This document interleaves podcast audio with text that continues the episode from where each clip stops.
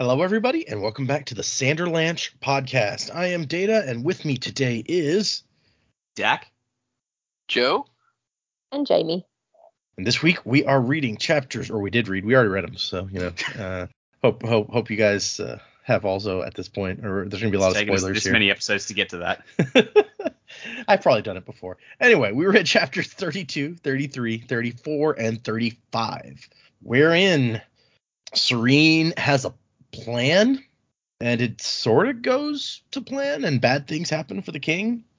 Hrathen kind of he has a very introspective section where he kind of comes to some conclusions about his faith. I think Raoden. We get a conclusion with Raoden and Shaor's men. We're getting kind of uh, several little climaxes here, and uh, then Sarene and her dad have a talk, and the Sarene's team in Kae comes up with a new plan uh, that's also a little bit out there. So anyway, hang on to something, everyone. The Sanderlanche is about to begin.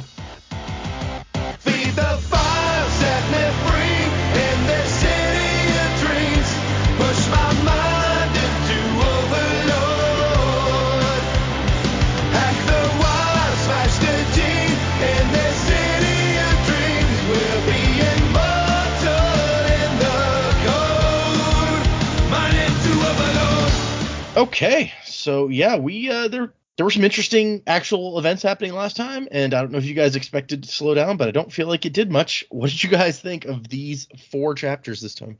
abrupt.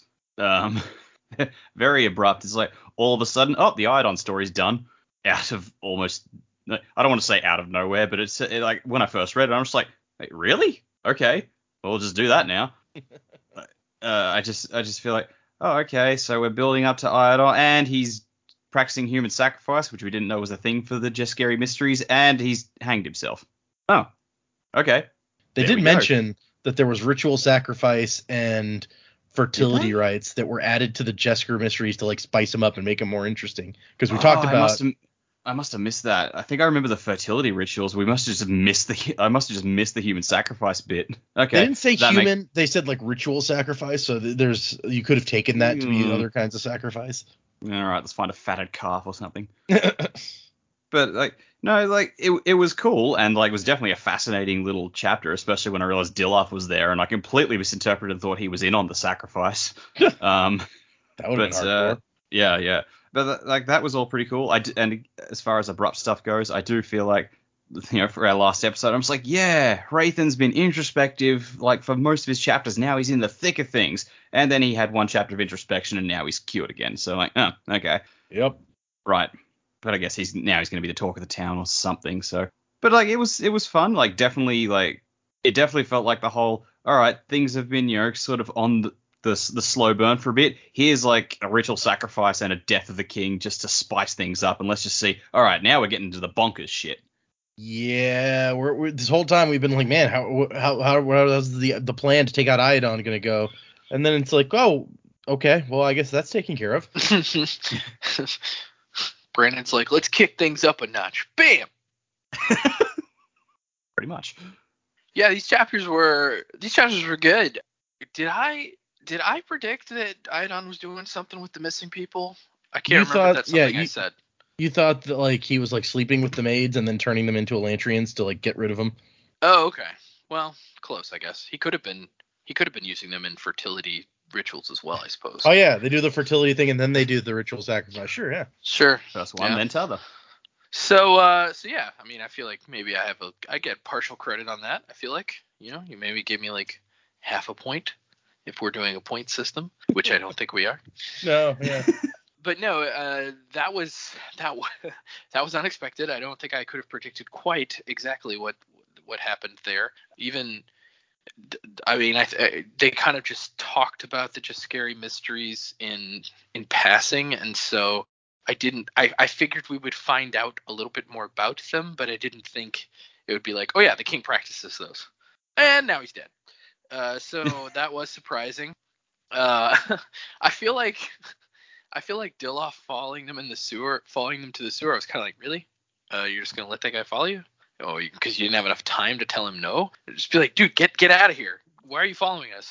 Like that's all you gotta he do. lives down there. Yeah, Dilaf's like, I live here. This is my house. They're like, just Um, shoo, shoo, little guy, get out of yeah, here. get get get get, get out of here. So that was that was different.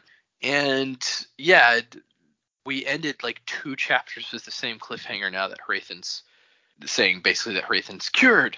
But I I think uh, our two Australians have come up with good theories as to what's actually going on here. So uh, that's probably what's happening, I would guess. But uh, I'm excited to see the next turn. There's now apparently going to be a marriage as well between a young lady and an old guy. So, you know, save the kingdom or whatever. So let um let's see what happens. I guess. Save the kingdom, save the world. Sure, yeah. Yeah, save the cheerleader, save the world. You know. Um, yeah, I enjoyed these chapters. I was thinking Sarene's chapter was going on. I was like, oh man, more balls, and just talking to all these people, and she's a bit mopey, and I was like, I know she's got a plan. Let's just get to the plan. And then she was following someone, and I was like, oh, okay, this is yeah, what a ritual sacrifice. Oh my god. Um, I had to reread that section a couple of times because yeah, I, I misread it and thought Dilaf was there the first time I read it. I was like, what is Dilaf doing with the king? I'm so confused. It just it just all happens really, really quickly, which part of me likes. But then the, I feel like we sort of miss out on the suspenseful build up a little bit. It's like something's going to happen, something's going to happen. Boom, there it is. And then boom, he's dead because he hanged himself. Like, didn't you hear? He hanged himself. Uh, no. what? He's dead? Are we? You can't just float ritual sacrifice there and then kill him and be done with it. Oh my god. So I don't know if we if we know everything we need to know about that King Iron's behavior or not. We've still got the passageways and stuff, so we can figure out what he's doing. But I feel like Sarene Sarene's still gonna need to do something about that. And I was kind of disappointed that Raven already is cured. I thought he'd be there Mm. for a little while. I thought he'd have some interaction with the Elantrians or something. I'm hoping that the next chapter that we read, we get a little bit more info on that. Like, really, dude, you lasted three days, then you ate something, and now all of a sudden you're better? Right. Okay. So, I mean, good chapters. I'm enjoying the story. I just, it, it- some of it's just really abrupt for me and could have had more story to get us to these points. It, it Hmm. feels a lot like, oh, yeah, didn't you know? It's, it's like happening off page. Didn't you know this happened? Well, no, I didn't because we're all reading the same story. It's like a- a whole bunch it's of like- information. It's like an ancient Greek tragedy. They never really kill anybody on stage. It's always like off stage, and they're like, "Yep, they executed so and so." It's like, Yeah. oh, okay. Oh, okay. Cool.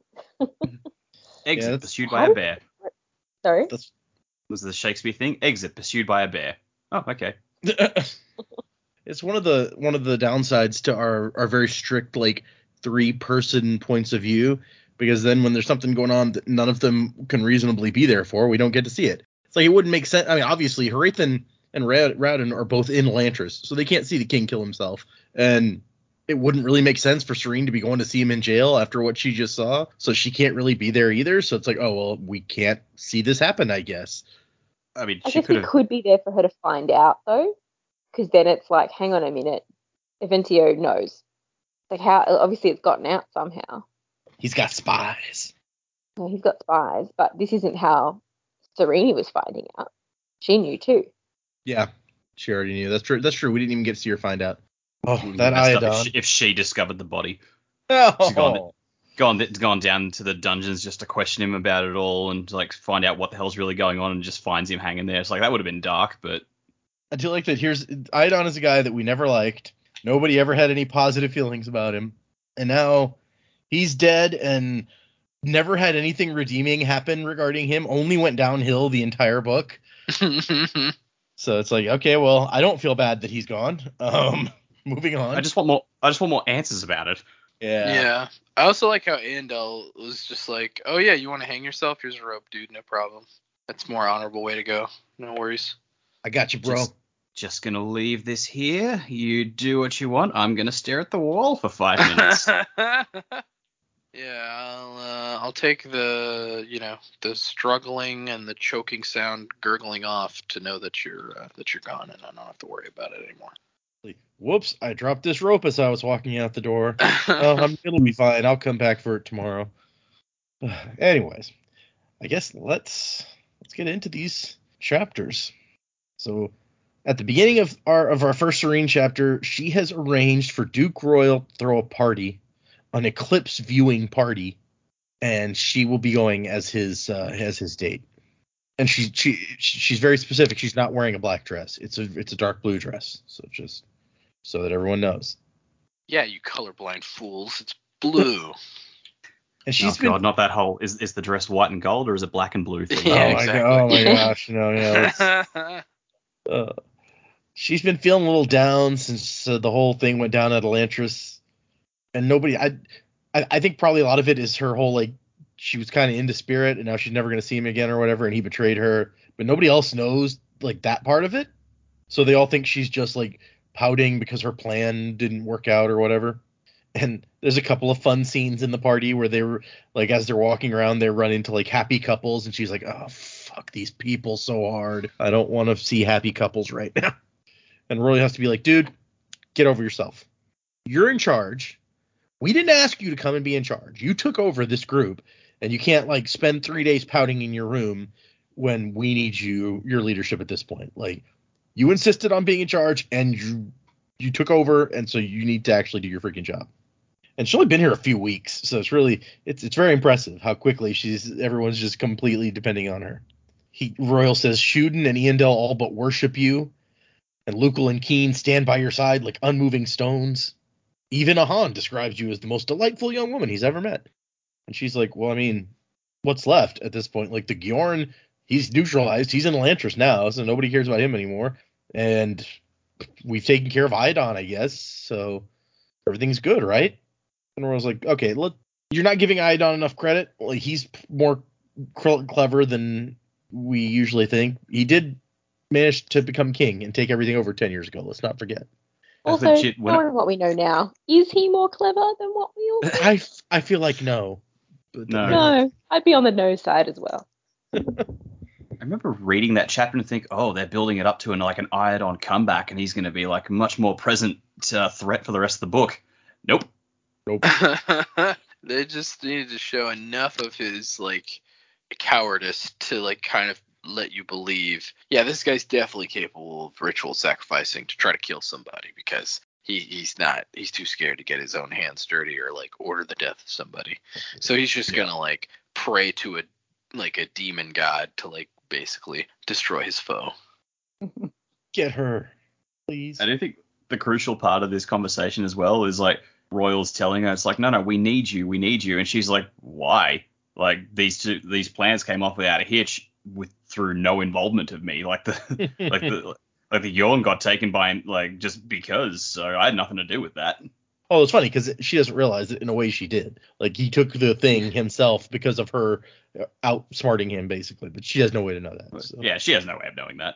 And Royal has taken notice of Dilaf, and he's like, I've been I've been watching this dude. He's he's from Arelon, which means that he was probably raised Karathi, and those who, who've turned away are the most hateful. And Sarene's like, yeah, okay, that's a good point. We're gonna have to deal with him, but not we can't deal with him the same way we did Hrathen. So we'll have to come up with new plans. And Royal's like, yeah, there you go. That's my girl planning, plotting. We can't deal with him the way we dealt with Hrathen by sitting back and letting nature run its course.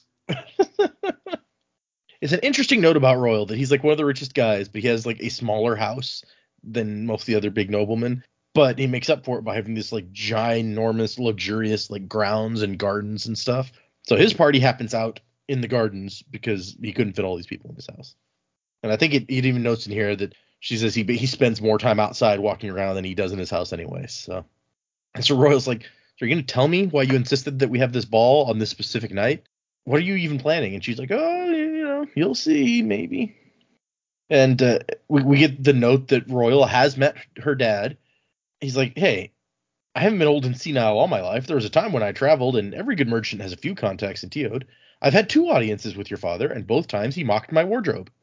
Apparently, he's uh, not nice to visiting merchants. We know he's not good at making deals with the merchants either, so they come in here and he makes fun of them and then sends them off to his accountants or something, Fair business strategy. If he know if he knows he's not good at it.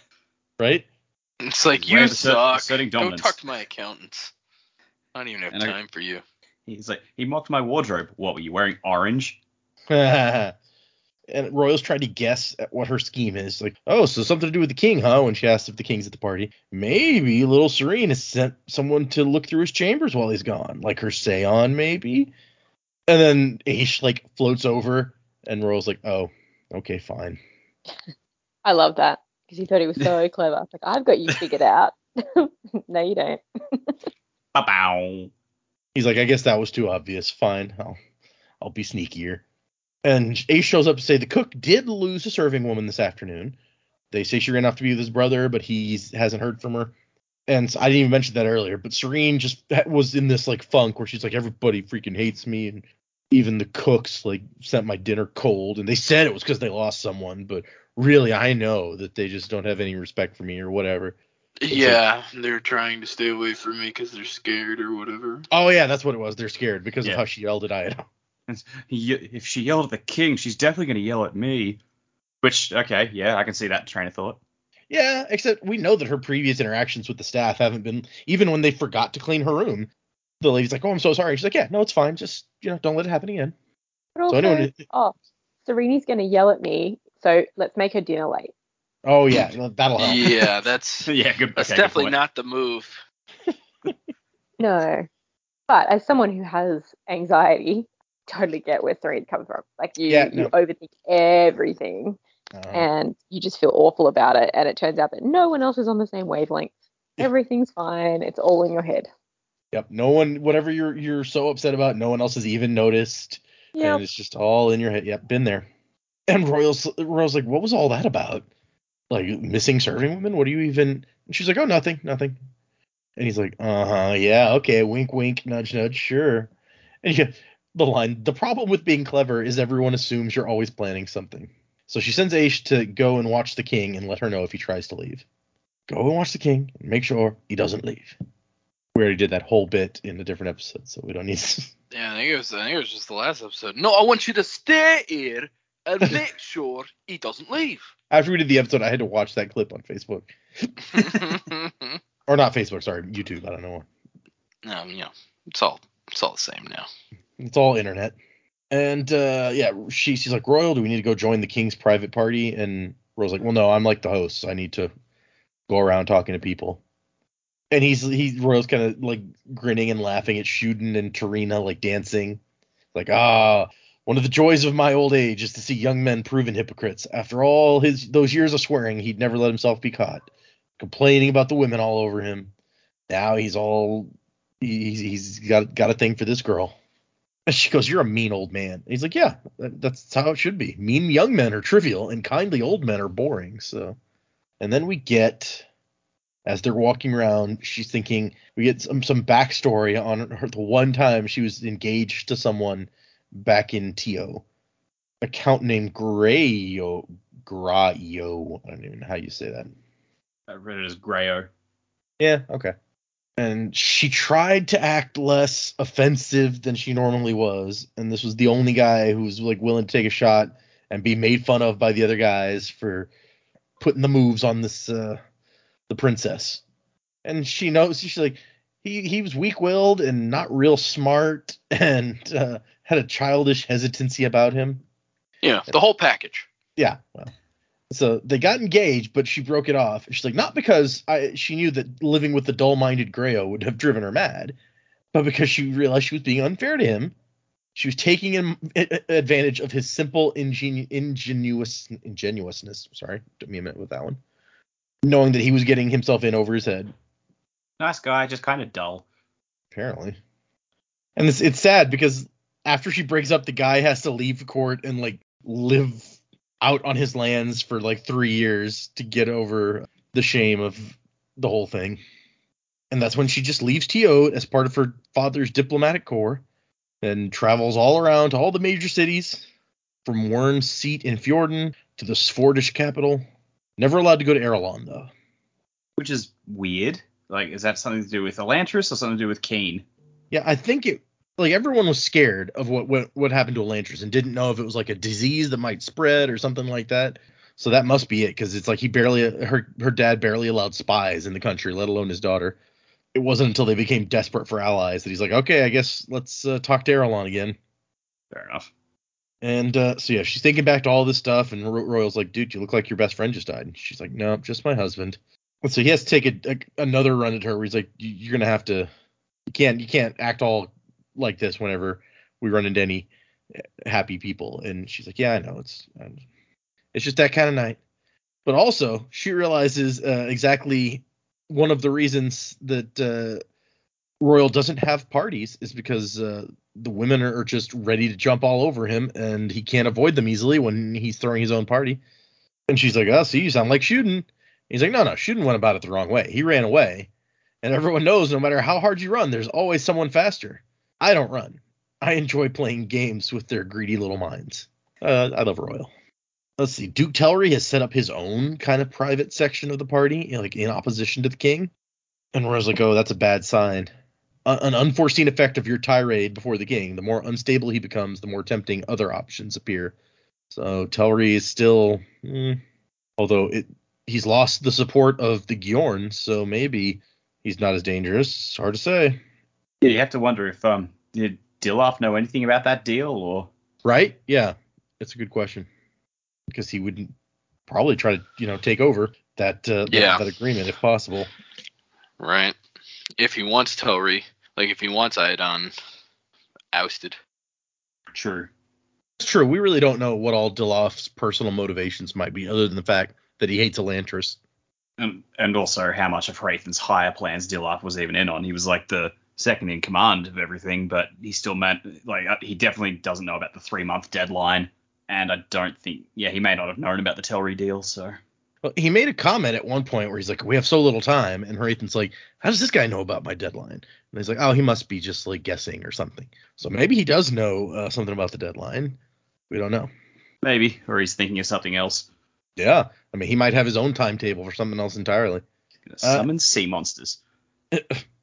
And then Royals Seon shows up, Opa, and apparently Opa is very like uh, formal, and he tell he tells Sarene that she, Opa oversees the gardens basically, which is a, a big job at this particular estate. But Opa has come to tell him that somebody fell into the what was the fountain? No, a pond. Somebody fell into the pond. Yeah. It's basically Bruce Wayne's girlfriends swimming in the pool. And uh, he's like Lord Radine fell in. It appears the wine proved too much for him. And Royal's like, oh man, he probably scared the fish. Okay, well, make sure you get some towels and a ride home. Next time, maybe he won't mix ponds with alcohol. So Royal says that most of the nobles actually have Seons. It's just they don't show them off because uh, they're too related to Elantris. And so they go over to check out the food tables, make sure everything's going smoothly. And of course, that is where you find Ahan. And Han's like, yeah, this is the food. The food's the best part of the party, dude. Why would I be anywhere else? And then he's going off on Sarene, like, I wouldn't have let my wife take part in this stupid fencing stuff if I'd known it would ruin her figure. And she, Sarene's like, wait, ruin? And he's like, look, we're from, I'm from South Arelon. To us, round is beautiful, okay? Not everyone wants their women looking like starving schoolboys. and then he go, he he stops. He's like, oh, sorry, no offense. basically calling her a starving schoolboy. Yeah. Yeah, It's like, look, appreciate the you know, the body positivity for people who are larger, but don't thin shame. Also, asshole, just be happy for your wife. right? Yeah. She wants to be thinner and she likes getting all the exercise at the fencing. Just support her, bro. That's all you gotta Well, do. And it's Just just because your ass hasn't seen a treadmill in months. Yeah. she wants to outlive you and spend your money, bro. Yeah, that's how that's how you do. But uh, it's just like she's sitting here eating fruit, and uh, she's he's like she refuses to eat. And she's like, uh, I'm enjoying my fruit. Maybe you should have some. He's like, yeah, maybe after I finish this plate of food, I'll try a plate of that. But Ahan, you know, he's a big dude. What, what, what can I say? He he knows what he likes apparently, and he's an asshole. We already kind of knew that. Let's be fair. And Royal's like, okay, anyway, we're uh we're gonna go now. By the way, you better tell your caravan to hurry. And Alan's like, wait, what? What, what caravan? The one carrying sour melons from Duladel Desforden, of course. I sent a shipment a week ago. It should reach there tomorrow morning. I'm afraid, my friend, that your caravan will arrive to a saturated market, not to mention that your melons will be overripe. And An's like, what the? How on earth did you manage that? And he's like, well, you didn't know I was partners with uh, Lukel and his whole fruit thing. I got the unripened ones from his shipment last week, and so they'll be ripe by the time they arrive. So Lukel's good Lukel's good business sense is helping out uh, Royal as well to beat his beat Ahan, his frenemy. And Sarene's like, "Wow, you really are as good a businessman as they say." And Royal's like, "Uh huh, every bit as good." But that young cousin of yours puts me to shame. I have no idea how he kept that sour melon shipment a secret. My Duladen agents are supposed to inform me of such things. I only got in on the deal because he came to me for capital. Which makes sense. You're like your your friends would tell with Royal rather. He's one of the richest guys in the country. You need some money for a big deal. Who else are you gonna go to? Maybe his dad, I guess. His dad's a rich dude. Yeah, maybe he wanted to do it like outside of his dad's deal. Mm.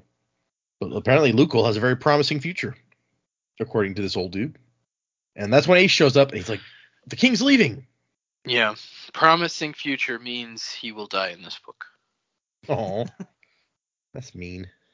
So the king said he was going to the bathroom, but instead he called his carriage. And Sarene's like, "Okay, sorry, Roy, I gotta run." And he's like, "Sarene, you, you can't, you can't just go." Like, sorry, got stuff to do. Bye. Yeah, hands off, old man. I gotta go. It's like he tries to follow her, but she's younger and taller, so longer legs, and also he has a party he's in charge of. He can't just run out.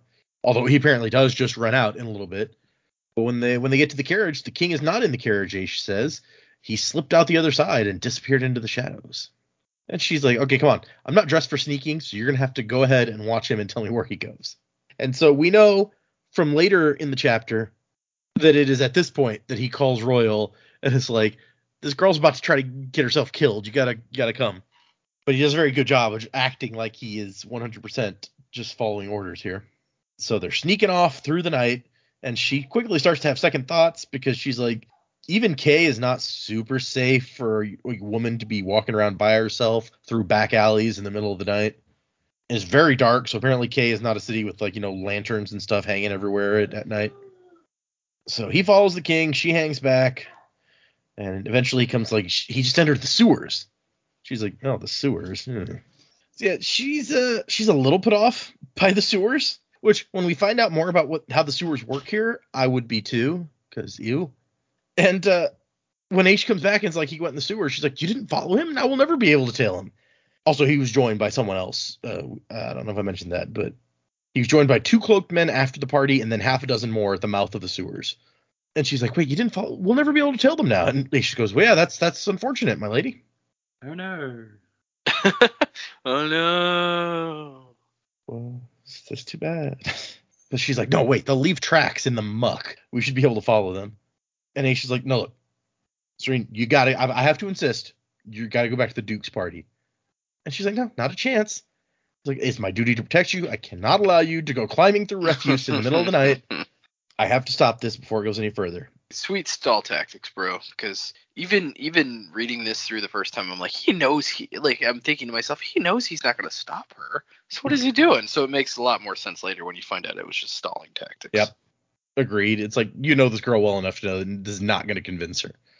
He's like, "I'll call your daddy on you," and she's like, uh, "He lives in Teod. What's he gonna do?" Well, Speak loudly at you. Oh, Yeah. Well, like, fine, I, I'll I go, I'll fly off and get Lord Ianville or one of the others. And she's like, "And just leave me to get lost in the sewers by myself? Really?" He's like, "You'd never do something that foolish." Oh, right, okay. You are indeed that foolish. And I like she smiles at that. Like that's not a compliment, dude. Girl, dude. As Scott Pilgrim says. girl dudes. Yeah. Just a girl with hair like this. It's terrible drawing. It totally worked though. Como, you know everybody, right? Yeah. Yeah. So yeah, they they go. She's walking through the sewers, the gross, disgusting sewers, in her nice dress, and she thinks to herself, like, even I wouldn't have been dumb enough to come in here without any guidance. Guidance. Fortunately, my bluff worked. So, not sure whether or not to be offended by the level of arrogant idiocy he thought her capable of. It's true. Like I I I would have said the same thing, dude. And I don't even know you as well as he does. So, so apparently, Elantrian magic used to have running water in all the houses in Kae, but now they just dump trash and shit down here. And then every once in a while they divert the river to wash it all out. So I mean, you know, like a regular sewer, I guess. Eh, not exactly. I mean, a regular sewer in the time in like this kind of Yeah, okay. level of technology. Yeah, okay, that's Like- fair. This also adds a bit more to this is how uh, Raoden and Karata got out that one time. If other if other Elantrians knew how to get that and picked the wrong night to use the river to escape, they could have wound up down here. Oh, that's true. I didn't even think about that. Yeah. Apparently, they don't do it super often because she's like, it hasn't been done in a while. The ugh, the wet muck comes up to her ankles. Bah. But could you imagine like uh, Iadon and his buddies are doing a sacrifice, and all of a sudden like the water washes up and some Elantrians come out, just like, hey guys, what's going on? Uh, yeah. Also, like the fact that the muck comes up to her ankles, I'm like, man, I hope she hasn't been doing what what women I know do, and by that I mean wear super uncomfortable shoes that leaves open wounds on their heels. Oh, Oh. don't. No, no. Yeah. So as they're floating, or as, as Ashe is floating, and she's wading uh, through the sewer, he's like, "So how did you know the king was going to leave the party?" And she's like, "Oh, you can figure it out." And he's like, "Let me assure you, I have tried." So it is the one night of the week that she has always heard someone sneaking out through that passage. So whatever this is, at 11 o'clock every this day of the week, every week he sneaks out. So figured if he's if it's that important, he wants to keep to a schedule, then he'll leave the party and we'll be able to follow him and find out. And it had to be a late party because it had to be out out until at least midnight. But the eclipse made a convenient excuse. So there you go. And he, like, I don't like th- this is bad idea. What would the king be doing down here at midnight? And Sarene's like, Well, that's what we're here to find out. And she has a thought that maybe Prince Raoden is alive and imprisoned down in the sewers. And then they hear voices. They're like, Okay, dim your light. We're gonna sneak up on him.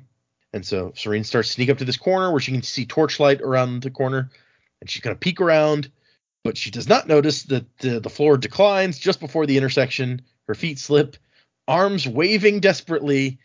She slides down and comes to a halt right in the middle of the intersection where everyone can see her. And like the six people and Iadon are just like staring, like, what the, where did you come from? And she's staring back.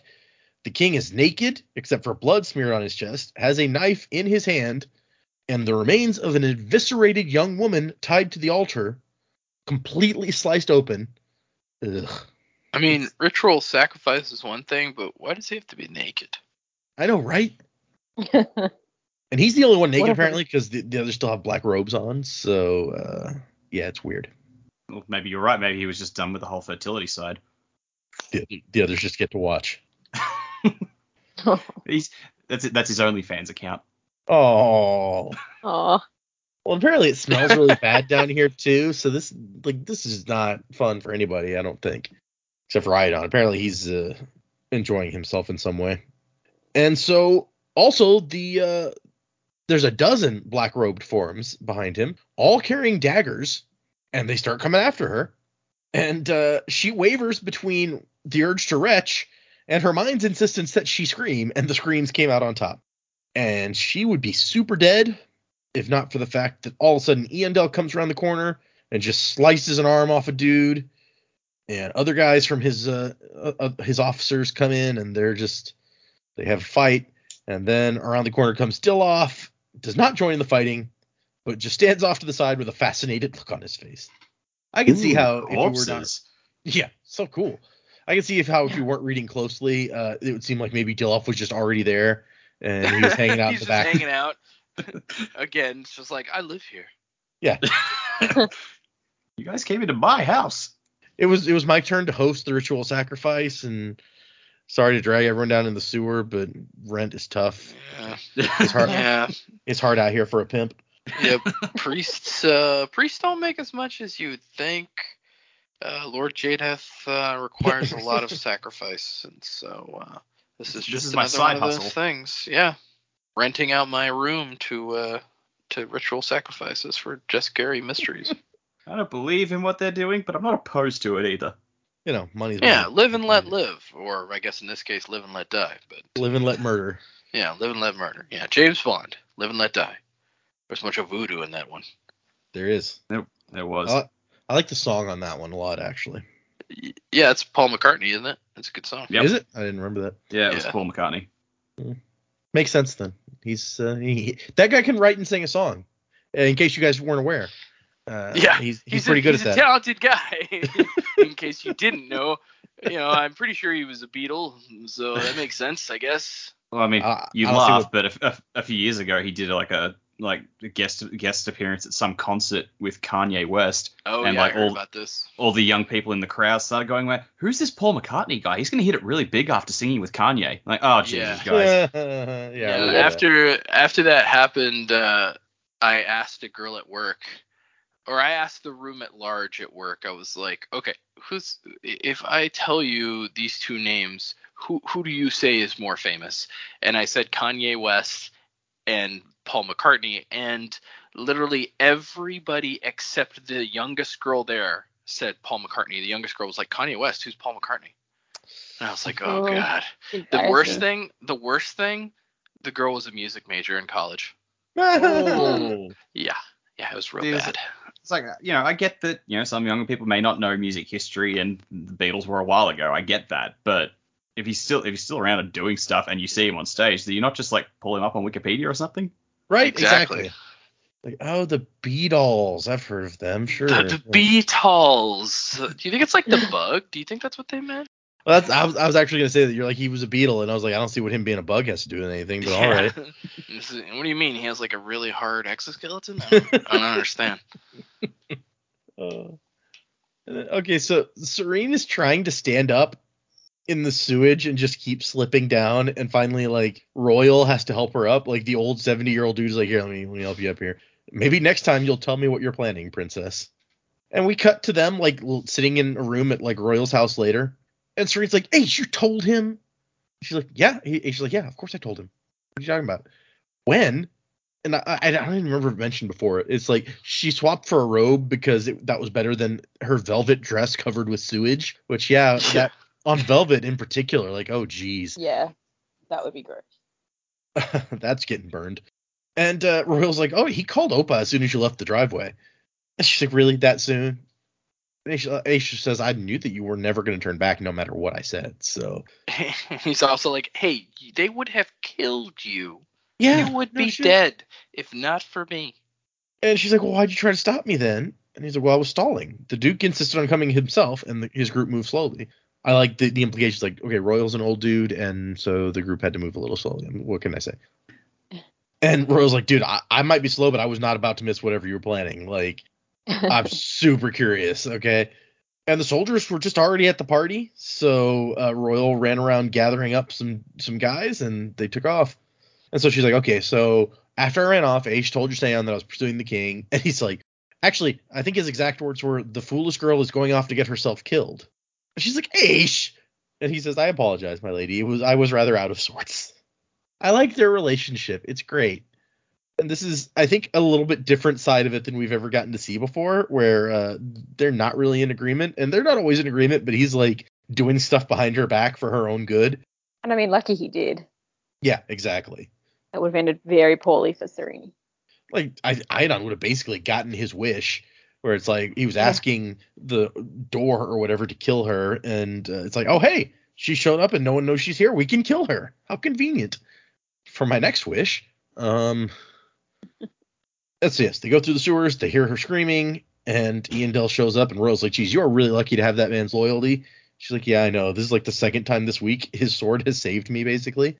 And she's like, I'm gonna kick the king next time I see him for convincing the nobility that military training is beneath them. And Roial's like, you're probably gonna have to stand in line to kick the king's ass. Uh, none of the city's priests are gonna be uh, happy with the king taking part in just Jesker mysteries. I don't know. Dilaf seemed kind of into it. Eh, Yeah, think- Dilaf is a special breed. I feel like I think he was more observing, like, hmm, interesting, fascinating, Captain. I feel like Dilaf was recognizing an opportunity Yeah. is True. what was How can I make this work for me? I don't feel bad about any of this. I just uh, want to know how I can manipulate it. I'm just gonna go, oh boy. how how many more things could go my way? Going, Raoden's gone. The king's doing some weird shit. hmm.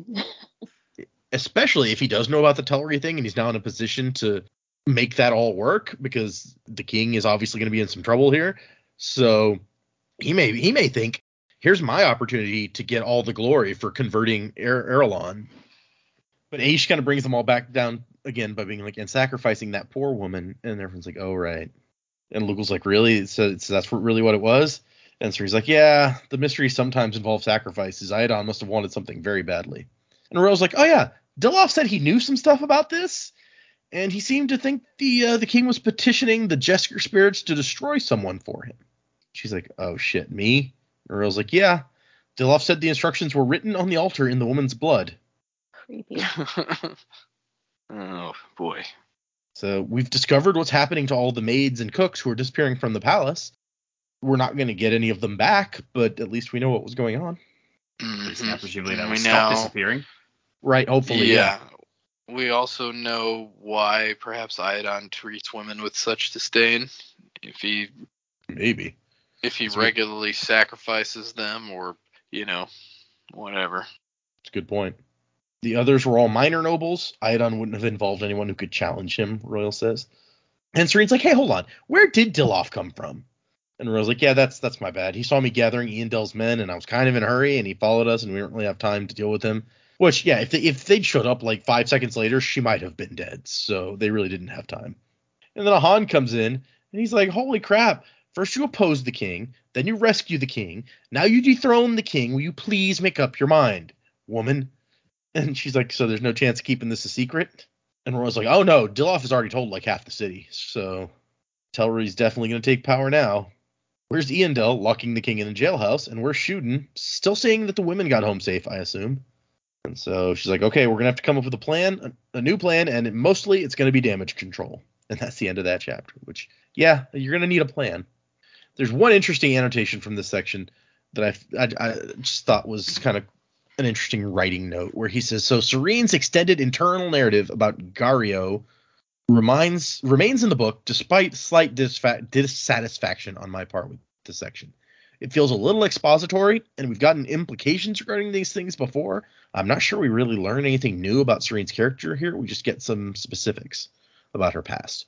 However, one of the nice things about a book like this, or just books in general, as opposed to movies, is you don't have to worry too much about every scene and every moment. I don't have to shave seconds quite intensely as a filmmaker might, or even shave words as an author of a shorter work might. I can afford some diversions like this, even if they just kind of ramble a bit.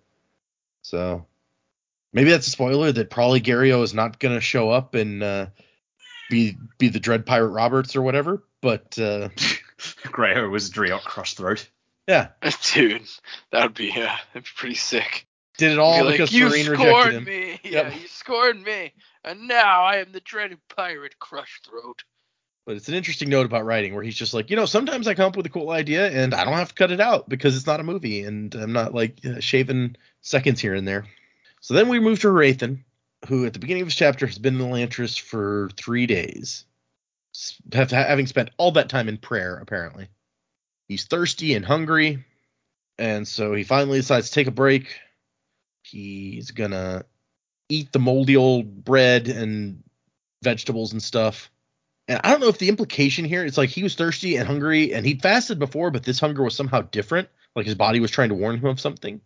And so I don't know if there's if since we're still not sure that it was that potion that did it at this point, is this trying to imply that he really has become an Elantrian and like the hunger is somehow different for Elantrians because we know what that's like for them. I I wanted to think basically at this point or or by this point I was having doubts about my theory that he really was Lantrian because of what Jamie and Dak had said. So at this point when I'm reading this, I was like, if it's been three days, that's like the longest the human body can go without drinking something. So my guess is that it's more in reference to especially now with the hindsight, it's more in reference to the fact that he has gone three days without consuming anything. So his body's probably trying to tell him like, hey, you're gonna die if you don't Hmm. eat or drink. And he's sitting here contemplating because it's that same night and he's seeing the eclipse that they were having that party to watch. And he's contemplating like the kind of majesty. He's like, I kind of get it how like some of these like this Jesker religion could regard the moon with worship and stuff in these more primitive cultures. So he's like, I can't be like that. I'm not gonna have that kind of simple-minded devotion. And he he's thinking about his his own faith and he's like, look, I'm I'm not a zealot. I'm never gonna have this extreme passion. In the end, he followed Shu-Dereth because it made sense. That would have to be enough. And here's where it starts to give hints because he's like he didn't know how long it would how long it would be until he left Elantris. His exile could last days.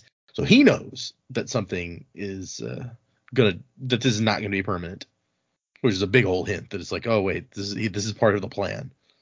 So yeah, he takes the basket, eats the, the gross food, even some of the corn, the hard grain, softened slightly by their extended bath in Elantris slime, which okay, ew, but whatever. Yeah. Disgusting. Yeah. Downs the flask of wine. slime makes it go down easy. Ugh. Spoonful of slime helps the medicine go down. The medicine go down. Yeah, it's gross. So he he he decides that he might lack passion, but he has all the determination he needs, and he goes back to praying. He's like, I'm just gonna have to do what I've always done, do my best serving Lord Jaddeth's Empire. There was nothing else God could expect of him. It's like it makes sense, but I do feel it's like, oh man, he finally got thrown into Elantris, and he could have like gone around and done some stuff in there. It's like I get, I understand why he's sitting at the gates praying until he gets better. I get that, but it just seems a bit. Man, he could have done more and had a bit more of an action-packed chapter in here. Yeah, it feels like an opportunity wasted. I agree. Yeah. So we cut to Raoden. That was a very short chapter, and and like you said, it's very introspective. There's not a lot. There's barely anything that actually happens, but I think for uh, Hrathen's character, it's kind of a turning point because he seems to have reached a, a decision in his crisis of faith that he's been having. That's Hmm. true. And actually, in the annotations, Brandon says this is a major tor- turning point for Hrathen. His part of the book pivots on this chapter, and the decisions he makes here will influence what he does going forward. I think the important realization he realizes here is that not every person's face person's faith manifests in the same way. He's different from other people, and he worships differently. That doesn't make his faith inferior. That's cool. Fair enough. Yeah. And oh, so here's some interesting background that we never get to get that I'm gonna. So he goes, when I designed this book, I knew I wanted a religious antagonist. Actually, the idea for the Derethi religion was one of the first con- conceptual seeds for this novel. I've always been curious about the relationship between the Catholic Church and the Roman Empire. While Rome itself had declined in power, the church that grew with it, almost as a side effect, had become one of the dominant forces in the world, and I wondered what would happen if an empire decided to do something like that intentionally. The early Derethi leaders, then, were a group who realized the problems with the old feudal empire. It collapsed upon itself because of bureaucratic problems. The old empire was faced with rebellions and wars and never managed to become stable. The Derethi founders realized the power of religion. They decided that if they could get the nations of the East to believe in a single religion, with that religion centered in Fjorden, that they would have power equal to or even greater than the power of the old empire. At the same time, they wouldn't have to worry about rebellion or even bureaucracy. The peoples of other nations would govern themselves, but would give devotion, loyalty, and money to Fjorden. So, these men appropriated the teachings of Shu-Dereth, mixed them with some mythology from the old feudal empire. The resulting hybrid added the feudal martial work ethic, created an aggressive, intense religion, yet one that was constructed with a logical purpose in mind. And the priests spent the next few centuries converting and building their power base. The result is a new empire without governments or armies, yet far more powerful than the old empire was. So, background on this religion and this empire is kind of interesting to me. So, if we remember last Raoden chapter, he'd come up with his plan to jog Shaor's wildmen back into being human again, basically, by reminding them of what it was like to be civilized. Turns out that that plan didn't work super well, not the way he intended anyway. A few of them came that night to cook their food, but most of them did not. They came for another reason. Yep, they presented the wig of godhood. Yeah. They really did. So they just they, they they walk up, they give him it says the head of their former god, or at least her hair. They toss the wig at his feet. It's follicle stained with dark, stagnant Elantrian blood. They have not been able to find Shaor's body, and then they all bow down to him, and they're like, uh, and as he puts it, it's like th- when these simple minds are faced with a force more powerful than their own god, there's only one thing they can do: convert and worship this new god. We will read things off you, then do them. Free us from thought and responsibility. yep. So we are dumb. we are dumb. oh, that's such a great bit. Yeah, one of my favorite bits from the whole show, I think. Yeah. Oh gosh, but no. So now he's using them like basically they'll do whatever he tells them.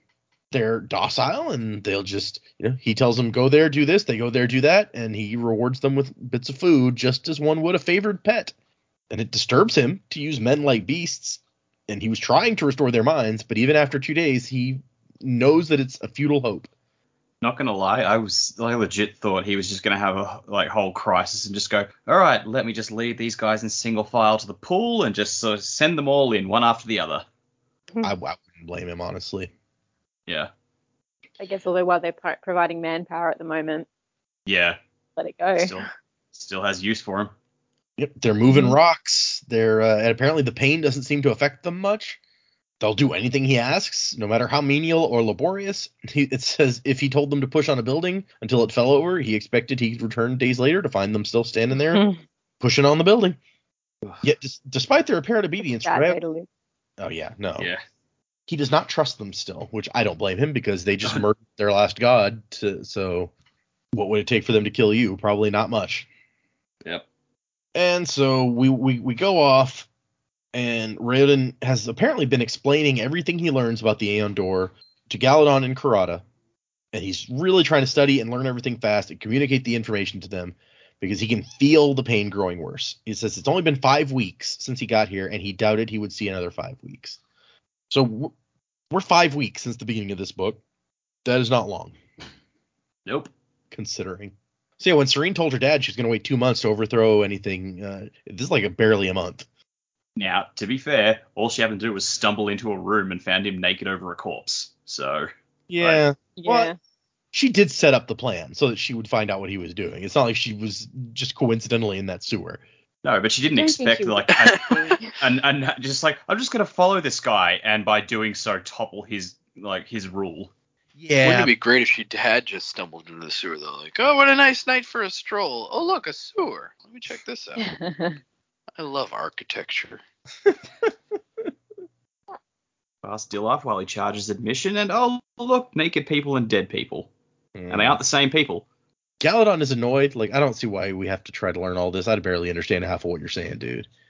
And Rand's like, it's really important. If something happens to me, somebody has to be able to carry on figuring out what is wrong with us and trying to fix this. And so today, his new discovery is I know why Elantris is covered with slime. So all the rocks and everything used to glow, and it turns out that there was uh like a mold or a fungus that Hmm. grew on everything, like a kind of a thin sheen of transparent whatever that fed off the magical light. And everyone kind of ignored it because it didn't bother anyone and actually made the glow like look cooler. It says it enhanced the radiance. It was tough, didn't make a mess until it died. So lights turn off, the fungus rots, the entire city is covered with slime. And I guess it's like kind of oily. It's like an oil based slime because that's why the water pounding on it from rain and stuff doesn't wash anything away. And so Karata's like, wow, there's a lot of cool stuff in this, these books, huh? Cannot find any mention of how to make Seons. And th- he's like, I always assumed that seons were created by AonDor, but if so, these books don't explain anything about it. A lot of them talk about the passing of famous seons from one person to another, but that's about it. And then they have a discussion about how seance work and how you can pass one to someone else or tell it who it's supposed to go to and serve if you should die. And Karata's like, wait, so you mean like an ordinary person could have a seance? I thought it was only nobility. And Round's like, well, it's all up to the previous owner. And Galadon jumps in to say, well, nobility are not likely to pass their seance to a random peasant. Seance, like wealth, tend to stay in the family. Colo. And Karada brings up an important point that I think we've talked about before. So what happens if it the owner dies and no one has told the Seon where to go? And Round's like, I don't know. And Galadon's like, don't look at me, I have no idea. Yeah, yeah, and just like with any question that people don't know, he's just like, I don't know, the Force. Yeah. the door? That's your answer for everything. And then we end the chapter with Dashe running in. It's like, my lord, my lord, the Gyorn has been healed. And I don't know if I feel like that's cliffhanger. It's like he's been healed. I guess we don't know what the reaction to it is going to be, but it, it's not like, my lord, my lord, something insane has happened. And then that's the end. Like, we don't know what it is. We know what it is. Yeah, I mean, it's definitely like a like a, a holy shit note to end the chapter on. But the fact remains, like the next chapter ends on the same note. Yeah, So- you're right. I mean, I like that it aligns everything. I like Oh, that yeah. we know that they're all up to the same spot. And so we cut to Sarene, and uh, her dad having a talk. Five weeks and you've already dethroned a king. Never let it be said you don't work quickly. And she's like, well, it's not like I intended to. I tried to save him. He shouldn't have gotten mixed up in the Jesker mysteries. And he's dude's like, I shouldn't have sent you there. You were bad enough when I let you visit our enemies. I wonder what she did as part of the diplomatic corps that he's like, oh no. She's probably just like Teod's better than all of you, so we're gonna get what we want, and you're gonna listen to me because I'm, you know, I'm very forward. And so yeah, the king already knows that Iadon is dead, and Sarene's like, "Oh, you've heard?" And he's like, "Look, I've got a few news." Yeah, the, exactly. Some, some the, the the word on the street. But he says he's got some new spies in Arelon uh, recently. I'm not gonna leave my daughter alone in the country without keeping an eye on her. And she's like, "Who?" He's like, "You, you don't need to know who." And she's sitting here trying to figure it out. She's like, "They have to have a say on, otherwise you wouldn't know. He only hanged himself last night." I'm not gonna tell you who the spy is, okay? If you knew, you would just appropriate him for your own purposes. Like, fine. You're gonna tell me. who it Uh, I, I I love this. I their relationship is just always fun. And even when it's like this national emergency, and he's like, "I got my spies," and she's like, "Who? I want to know who the spy is. Who's the spy?" It's a great It's like, father. no, he's my spy, not yours. Exactly. It's like you would just try to steal Get your own spy. Get your own spy. And then it'd be like spy versus spy. Oh man, I haven't thought that about a while. Uh, and so yeah, she's like, I guess Lord. He says, how how do you get the rope? And she says, Lord Eondel must have arranged it. He thinks like a warrior, and it was a very efficient solution. We don't have to force an abdication, and suicide restores some dignity to the monarchy. And he's like, dude, a little bloodthirsty, aren't we? And she's like, you did not see him. He didn't just murder the girl. He enjoyed doing it.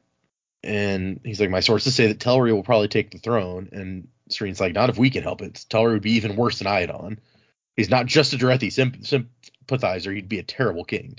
Not that Iadon was like a prize king, but and he thinks he's like w- a civil war is not going to help anybody. And she's like, no, it's not going to. You have no idea how non-militaristic these people are, living for centuries under Elantrian protection. They don't think in those kind of terms. So we're going to try to get Roial crowned, basically. And then lunch gets delivered, and we get an interesting little thing where uh, he's like, "Oh, what are you having? Oh, but it's good. I'm not allowed to eat anything good." Yeah, Oh, it's, well, now- it's a very weird moment. He's like, she's like, I'm gonna use some butter on it. He's like, oh god, butter. Butter. The, the first thing I thought was like, oh, oh, if you really like food so much, maybe you shouldn't have kicked out your cook brother.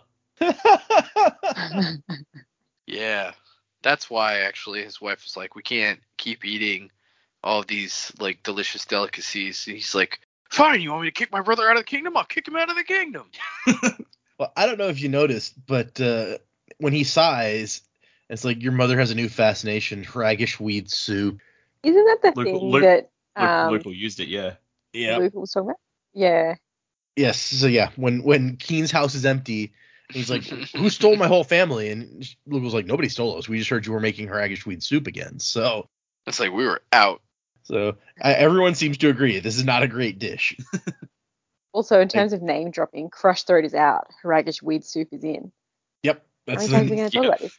Yeah. It turns out Crush wrote, like we said, since he's like a master chef, it's actually Kiin. He like invented Yeah. he invented Oh. ragweed. yep. There you go. It all comes together somehow. Yep. Oh, All I, all, all I think whenever I hear this is um Shrek just going, oh, raggish weed soup. No, I don't mean the brack, but I make a mean raggish weed soup. There's some weed rat. Uh, my image of Kiin has just kind of Yeah. changed. Turned into large green Michael Myers. Yep. Well, apparently Kiin is a very big dude, Sure. but uh, and the king is nowhere near Green? that big. I didn't say green, so I don't maybe maybe not. It doesn't say he's not green though, so you know what does that tell you? rhymes with Keen. Yeah, it's, Coincidence? technically his name is like Kyan, so Damn it. The next time they're all over at his house for dinner, they just hear from the kitchen going, Donkey, what are you doing here?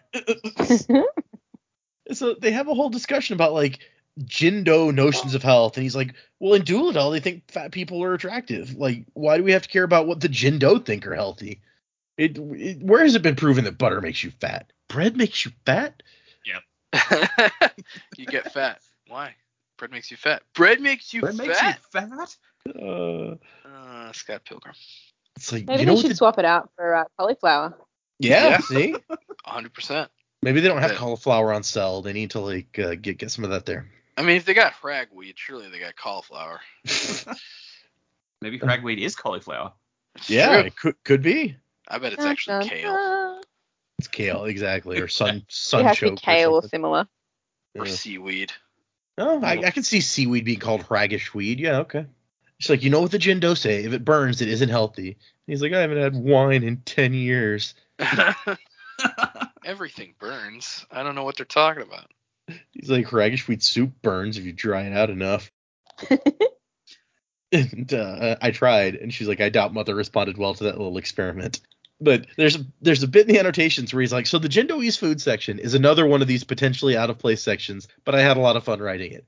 I'm interested in the fact that some more quote unquote primitive cultures often understand the same things that modern medicine and science do, they just can't quite explain themselves to our satisfaction. So it makes sense to me that a culture like the Jindoese might figure out that a diet lower in fats is good for you, but they might not completely understand why. Anyway, poor Eventeo doesn't get to eat butter anymore. if it burns, it isn't healthy. No sriracha for you. Ugh, that's a different kind of burn. Also, one other note that he makes, he says, an interesting note about this book is how small the armies are. Often in books, you deal with armies that are tens or even hundreds of thousands in the big war epics. It makes sense to me that in Elantris they're talking about hundreds of men, not thousands. This may seem like a ridiculous number for a defense force, but I imagine Arelon being a small country, quite isolated, and as noted in the text, rather innocent. They only need police forces.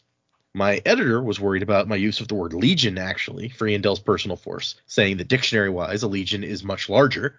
While this may be true, I think the fact that they call it Eondel's Legion in caps, uh, or the, both words capitalized rather, makes it a proper noun, and that makes it usable. It's kind of an honorary title rather than a descriptive name. Yeah, it's like Dumbledore's army. There was only Yeah. like a dozen of them. Exactly. See, there you go. It's true. Although a dozen wizards, that's quite an army. That's Hmm. true. Depends on how good they are. I mean, some of those some of those uh, guys started out pretty sucky. Oh, they got taught by the best. You know? So- HP. Anyway, he's like, okay, I gotta go. Thanks for taking the time to call your poor old dad every once in a while to let him know you've overthrown a whole nation. By the way, uh, as soon as we found out about Iadon's suicide, Seinalan commandeered one of my fastest ships and set sail for Arelon. He should be there in a few days. And she's like, what's the patriarch having to do with any of this? And he says, I don't know. Uh, he wouldn't tell me, but I gotta go. Bye. And so the patriarch, yeah, I guess. Sereni here. The patriarchy's the worst. Am I right? so I get, I guess this guy's like the Pope of Shu-Korath, is what we're finding out here. so he's like, not Viking Pope. No, What- yeah. What is he? He's like uh, He's uh well Shu-Korath is all about love, so it's like hippie pope. I don't know. uh yeah, or maybe like uh let's call him Cupid Pope. Vash the Stampede Pope. Love and peace. Peace. Yeah. I hope he turns up in tie dye. yeah. With like Shows up. long braided hair and a headband. Yeah, he's actually Yeah. the dude. He's just like, hey man. Oh, the Church of the Latter Day Dude. Yeah. I love He's that. like, uh, he's like the ru- that rug really tied the room together, man. Just walks in, just like, eh, white Russians, let's go. His he's like, aggression I will not stand, man. yeah, this aggression will not stand, man. he's like, he's uh, oh shoot, I, I lost it with the aggression will not stand. Never mind. Um, fuck it, dude. Let's go bowling. Yeah, it's like you have to use so many cuss words, hippie pope or dude pope. He's like, fuck you talking about? Uh, and so they cut to Roial being like, "Hey, I've never met the patriarch. Is he like Father Omin?" And Sring goes, "No, no, no. Seinalan is a self-serving, e- serving egotist with enough pride to make a Derethi Gyorn look humble." And Eondel's like, "What the? Hey, that's the father of our church. You can't say stuff like that." I, I also I, I remembered it now. It's like you know you're talking to you're talking to Dude Pope. He's like, yeah, I used to be in the music uh, industry. It's like, oh yeah. It's like, yeah, I was a roadie for Sorry for Metallica. Metallica, Speed of Sound tour. Uh, Oh gosh. And she's like, "Calm down, Eondel. You don't have to ward off evil. I'm not going to reject Domi because he put a fool in charge of his church. Fools need to have a chance to serve too." And ever, like Roial's laughing at her, and she's like, "What?" He's like, "I just you have like you're more opinionated than anyone, male or female, that I have ever met." And she's like, "Well, you must live a sheltered life, dude." Anyway. And we get some talk about Kiin's dining room, decorated with his travel mementos. There's his throat crushing gauntlets on the wall. Yeah, exactly right. And uh, Lukel comes comes in. Is like Telrii's definitely gonna take trying to take the throne. And Eondel's like, well, not with my legion backing Roial, he won't. And Ahan also has just come in. He's like, well, you have like only a dozen men here. And Sarene goes, well, that's more than Telrii has. And Han says, not anymore. The Elantris city guard have left their posts and set up camp outside Telrii's mansion. And Eondel's like, those guys, what losers! Like they can barely fight. And Han's like, yeah, but there are more than 600 of them. So at 50 to 1 odds, even I would fight against your legion. That's that's fair. Clearly, this dude's never heard the story of the 300, but whatever. I don't know that Eondel's guys are the 300, but okay, yeah. Yeah, that's true, I guess. Also, they don't have uh, they don't have a geographical location that protects them from uh, from being routed. It's true. They're gonna go fight at the gates of Elantris and stand right there for some reason. And so they're all sitting here like nobody can come up with a plan for how they can get around the fact that I mean Telrii has is wealthier, so what are they gonna do? Technically, the law would make him king, and he also has the military edge now. So, and Shuden kind of hesitantly perks up. He's like, I I might have an idea. They're like, okay, well, well, Sarene is very wealthy. Raoden left her at least 500,000 deos. I don't think we've ever heard their currency named before this, so we have no idea how much that is. But 500,000 of almost anything is a lot. So, Yeah. Yeah, even in pesos, that's pretty good. And Luke was like, we've already talked about this. She has a lot of money, but still less than Roial. So I guess that must be she must have a pretty large amount of money if they're comparing it to Roial, who's like the second or third most rich guy in the country. So, and Shuden's like, well, yeah, but if they had their money pooled together, it would be way more than Telrii. And Ashe is like, like- Just speaking of like the the money and everything that uh that got left behind. Uh, what about Iadon's fortunes? Has Queen Eshen just inherited that? Mm. Could they try and get her? On, yeah. Could they get her on side?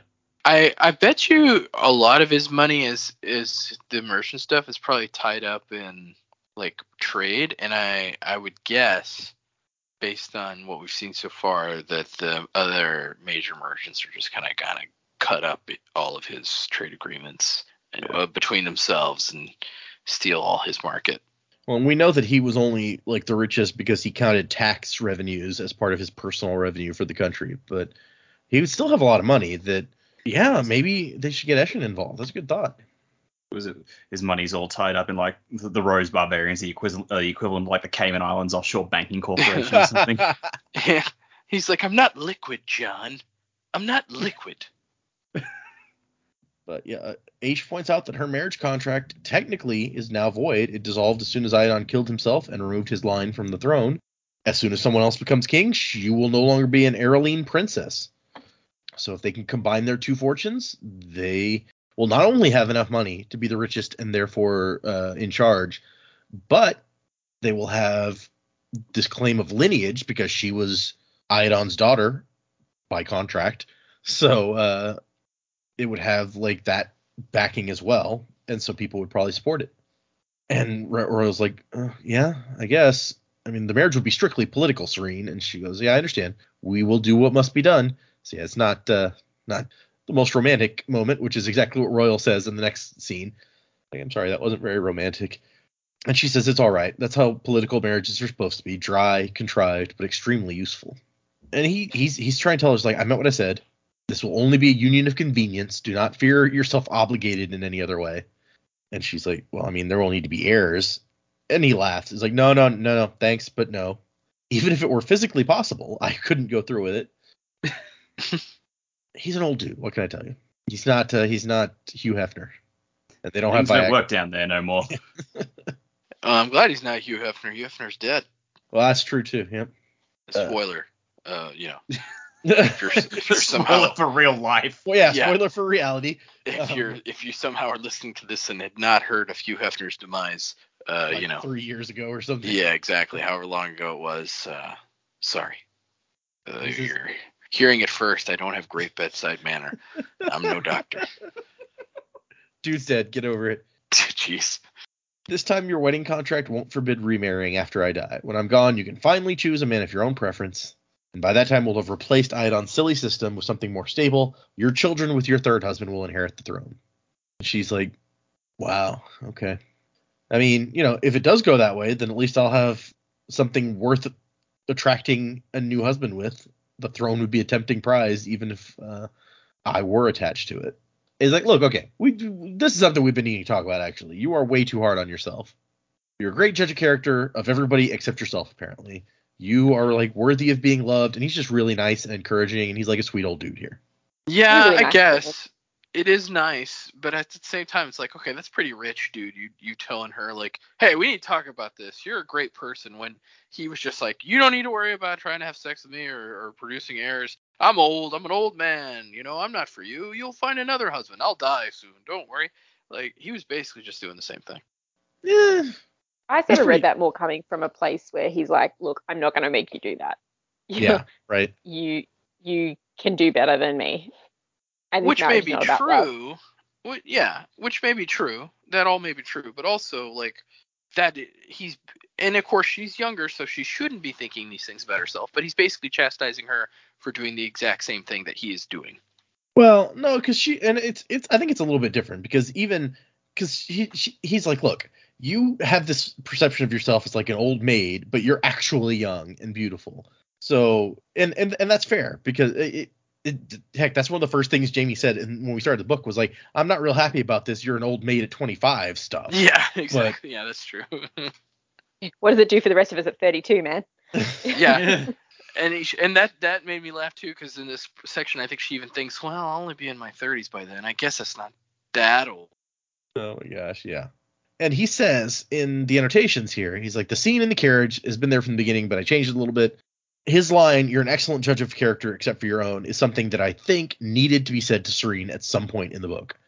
The actual suggestion that it happened came from my master's thesis committee. They correctly saw Sarene as someone who had an unrealistic image of herself.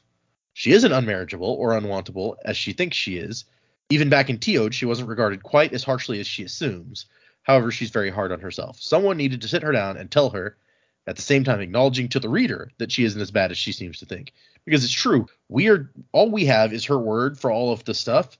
So having someone else pop in with a different opinion, like someone who has gotten to know her a bit, to be like, okay, look, you are too hard on yourself, kind of recontextualizes some of the internal monologue she's had, where she's like, oh, I suck and nobody ever liked me. It also just gave me sort of a parallel to uh, Raoden in the last chapter. He's just like, oh man, I'm like dying. I'm like gonna fall to the ho- like to the. I'm gonna lose my mind, become a Hoed. And Galadon's like, yeah, man, you're like you're not you're not gonna become a Hoed anytime soon. That's never gonna happen. It's like Mm-hmm. kind of interesting. Like they're like both these chapters, they're both being told you're better than you think you are. It's true. I, I didn't realize the the symmetry there. He also mentions in the annotations, as for the ending lines, yes, I did it again. The same little cliffhanger extension from before. I figured it was Motherfucker, I knew it. Since this structure threw Hrathen into the city, why not use the triad system to do the same thing with him coming out? So yeah, see, he's he's, he's messing with you on purpose. Ah. I love Roial's line where he's like, "Yeah, I mean, it's a shame Ahan's already married, huh?"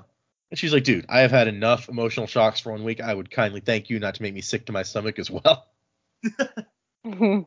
And then there's a commotion, and Roial's like, "What's going on?" They- They're in his carriage, by the way. We didn't mention that. And so they look outside, and they're like, "It's Hrathen. He's left Elantris. He's been healed." And that's the end of the chapter. dun dun dun. Indeed. Not Not that it's really that mysterious or surprising for us, who at least had made some decent guesses about uh, Yeah, what what was going on here. But they, these are- they, these are people who for ten years have just like people go into Elantris and they don't come out again, and now someone has. It's like what the fuck. Yep, that would be shocking. Yeah. Not only did he come out, he came out healed. Yeah, that's the big thing. Yeah. Okay, so predicaments. What do we think is going to happen? And it'll once again for the audience. This is the last one we're recording for several weeks, so it'll be a while for us before we find out uh, if you know where these predicaments go. But what do you guys think is going to happen next? Okay, so long term, Roial's going to die at some point. Oh. Um, because well, I do think that Raoden and Sarene will wind up together it's in some way towards the end. I think that is where this story is dovetailing, and think Roial, like, if they find out Raoden's Raoden's alive, I think Roial would be more than happy for Sarene to do that. So therefore, I think Brand's going to go with the more heartbreaking option and have Roial die, so they can say, well, you know, marriage contracts annulled. You're free to get back with with, uh, with Mm. Raoden. So, and also, you know, I feel like to show the stakes, we're going to have some of the characters that we know and have, and have been getting attached to start to go. We already lost Sauron uh, last time. So, well, yeah, I think Roial is probably going to be one of the ones we lose. And so that'll so that'll be sad.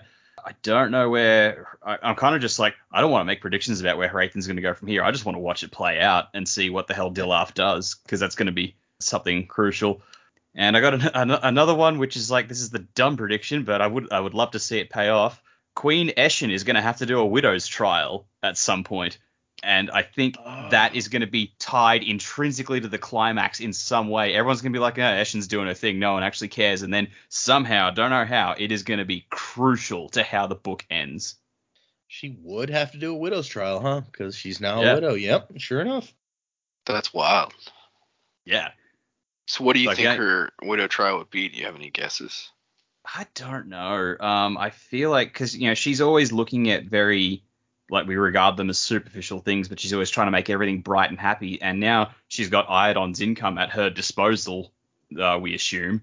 So maybe she's she she could just blow all her money making Kae as beautiful and vibrant as possible and like giving back to the the lower class people as much as possible and like all of a sudden oh my god like the merchant class is suddenly being overthrown because like their servants have more money than them all of a sudden No yellow though.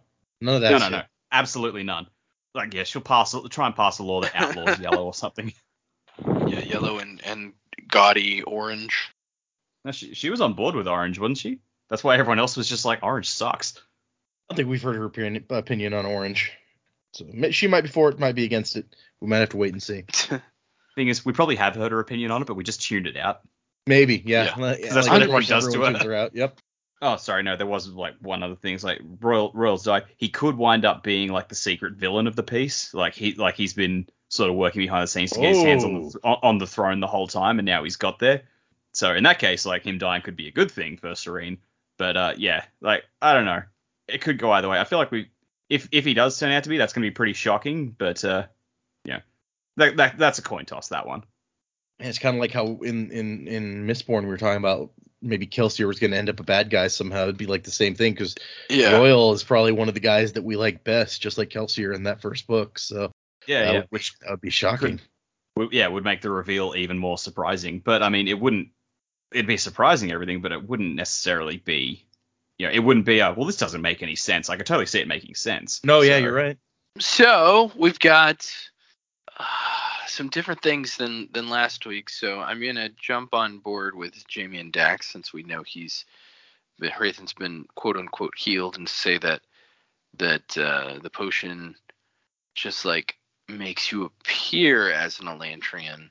I don't know if there's a certain time frame on the potion or and it wears off or if you have to take like a counter thing or if maybe just wine does it or moldy bread or something since that's what he since that's what he he consumed. But yeah Hrathen's going to come back. He's going to because of what he's done he's going to be the undisputed leader of of his Derethi sect.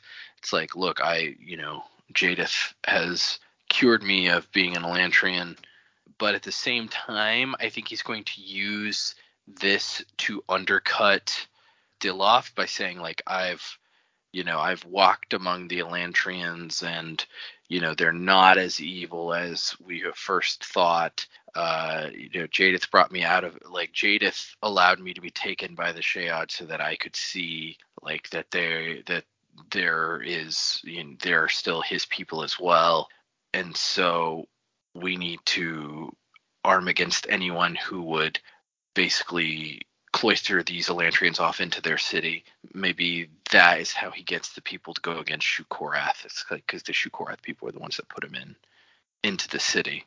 So that's that's a possibility. Uh, yeah, but I think all of this is going to make Dilaf pretty mad and probably suspicious. I don't see Dilaf backing down and saying, "Oh, the Gyorn obviously has been blessed by Jaddeth." I think he's going to see through this Oh. whether maybe he maybe he knows about the the a potion that could do this kind of thing but i think Dilaf's going to see through it and then for Sereni, I th- I think she's going to go through with the wedding but but I think something's going to go wrong before they get married I don't think uh, she's actually going to end up getting married to him I think Oh. uh, I, I think either he'll die first or something's going to go wrong that kind of foils their plans because I-. yeah, I just don't see, especially now that Hrathen's out, because if he's still like banking on Telrii, there's no way Hrathen's going to um going to let Roial and Serini take the throne. That's um, true. That would really screw up. kill like kill Roial or something? Uh, maybe he'll try to kill Roial. Maybe he'll. I mean, he's still got those other two potions. He could like use. Don't bark. He could use. Uh, he could use like a potion on one of them and then make them appear as an Oh. Elantrian. That'd be pretty cool. Uh, yeah, if he did that, then that would like freak everybody out. So, Right? and then and then, ooh, secondary on that, he could then once they like, if, if it is just like a time thing, once they become healed, he's like, I I prayed to Jaddeth to heal this person and oh oh great hold on one second. uh, so what was I what was I talking about? Oh yeah, Tur- the yeah like uh he could use a potion on one of them and then claim that he cured like Jaddeth he prayed to Jaddeth to cure them and then they did. Uh, but the, by that time Telrii will have already taken the throne, so it's uh it's gonna be cool. Yeah. And Interesting. I don't know. I don't know what's going on with Raoden, man. I if the door is really doing this to him because he's trying to use the magic, but it keeps flowing the wrong way through him, and it's making him in pain. Like he's only going to keep doing that. So I can't see unless he figures out how to fix this. It's it seems like bad news bears. Yeah, he's not gonna stop. So yeah, it's not good. Um, okay, I don't have a huge amount uh, today, but I also was thinking about Eshen once Iadon had died because, well, we don't know what his will looks like, but with Raoden out of the way, Mhm. then you would think Eshen would probably get whatever was left over. Because, yeah, Sarene's, you know, daughter by contract, but he doesn't like Sarene. I don't think he would leave things to her. So Probably not. got me thinking that maybe it wasn't like if, if we think Raoden didn't become an Elantrian organically, if it was forced upon him, maybe Eshen's behind it. Maybe she's smarter than what we think. Now mm. she's got Raoden out of the way, and now Iadon's gone. Whereas, I mean, obviously that he, you know, well, he hung himself. They assume uh, Eondel got the rope for them, but maybe it wasn't. Maybe it was Eshen. It's all happened off page, so maybe she's like, you know what? King Iadon didn't kill himself. Well, maybe he did it, but like he's he's pretty broken and a pretty nut. I guess the other thing is if he's partaking in the Jesker mystery stuff, our potion master friend was also kind of linked in with there. Mhm. So that would mm. be sort of a logical way to get this Elantrian poison potion thing. But I yeah, I would love to see Eshen actually be smarter than what we gave her credit for and turns out she's doing a lot of this stuff behind the scenes and Ida's sort of a figurehead more than anything. And it would be a mm, possibility that no one was expecting and she could be really loaded. I don't know how they'd feel about a woman running the running the country as queen, but you know, maybe that would would work. Um, the baby's smiling at me. She's finding it hilarious. Uh, so yeah, that's what I was sort of thinking there. Also, could be, you know, uh, Hooray needed the potion to do something extra, and could be why there were two potions to begin with, not one potion, because Eshen doesn't want uh, Raoden to come back from it. He just want to turn him into an Elantrian and be done with it. So I liked that thought. Um, what was I thinking? Oh my god, his name. Raiden's underling. Dilloff. Dilaf. Dilaf, yes, thank you. Dilaf probably knows about the potion because I very much doubt he would have waited for Raiden to come back before raiding his quarters. Oh no, Um, no. I think Raiden will get back and find that Dilaf's moved in. I believe Dilaf was wearing all red as well. I was he? I didn't that even up. notice. Hold on, we gotta go back and look for Dilaf. I could be making it up, but that's what I thought. You keep going. I'll look it up and see if you were correct. So he's definitely putting himself up to be in in Hrathen's place. I mean, regardless of wearing he's wearing red or not, he would be. So things could get a bit scary there. He's still got all his arteths, and uh, I think he's been he's definitely been making moves to head up the church there too. Whether he knows about Telrii, whether Telrii knows about him as well, I, I don't know if anyone expects that plan to go ahead now that Hrathen's gone, but I definitely think there'll be some plans in the works that Hrathen will stumble back into when he gets back. He will definitely be one of our main villains, I think. Hmm. He sure was dressed completely in red. You're right. Which I don't know that he was before, but I think he's definitely going to stand in and was like, well, the Gyorn's gone that I serve. That's an opening. He, I don't know if you can appeal to someone to be a Gyorn or whatever happens. I don't know how you get made Yeah. into that position there, but you know, would he actually report it? Would he tell anybody what happened to Raven? I don't know, but he would definitely be standing in, and I'm sure there have been all sorts of sermons and meetings and things that have taken place in his absence that he will start to learn about as he comes back fairly quickly. Yeah, you'd have to assume. Like I, I feel like Dilaf starts moving fast right after Hrathen is gone to put himself in the middle of things. I mean, it's what he wants, clearly. He's going to parties and stuff that Hrathen used to go to. So yeah. Also, Yeah. I got I have to say, Dak's idea about Roial being like the secret bad guy was like, whoa, that would be like crazy, right? Your idea about Eshen being like the secret mastermind bad guy, that's like Oh, a yeah. whole level beyond. Right. That's amazing. Honestly, screw Roial. We don't like screw Roial. I want Eshen to be the bad guy. That would be fantastic. yes. Oh my gosh. We shall see. Secret bad guys for the win. And so begins Yeah. the war on yellow. Everyone is secretly evil in this entire book. Um, the ol- it's only like Raoden and Sarene and Hrathen who are who are straightforward in what they're doing. Everyone else is secretly evil. It's like the end of the book is them just looking at everyone else, just going, "This is fucked up. Do you guys just want to get on a boat and go somewhere? Yeah, let's go find those rose barbarians. Let's go." Let's go join But Crushthroat's crew. yeah. At least we'll eat well. You mean, you Yeah. mean Kiin's family? Yeah, Yeah, yeah. Sarene's Kiin's just already like- in that crew, right? yeah. Kiin's just like, ahoy! It's time to become Crushthroat once again. I'll, I'll get the Regischweed soup. Okay, so no new emails today, no new reviews, so we're uh, don't need to do anything on that front. As we mentioned, I want to let everyone know again, we will be skipping one week next week. Well, next week for you guys, but and then we should be back the week after that with the next chapters, which will be six chapters again. So 36 through 41. Chapters 36 through 41. For next time very exciting. We're we have now gotten to what point are we at now? 68% of the way through the book. So we're two thirds of the way at this point. Ooh. And things have definitely started happening these last two couple episodes. So maybe they will continue happening. if they want to send us an email, where do they send it? If you would like to send us an email, the email address is thesanderlanche at gmail.com. That's the Sanderlanche, one word with an E at the end. You can also find us on Twitter and Facebook and Instagram and places such as that.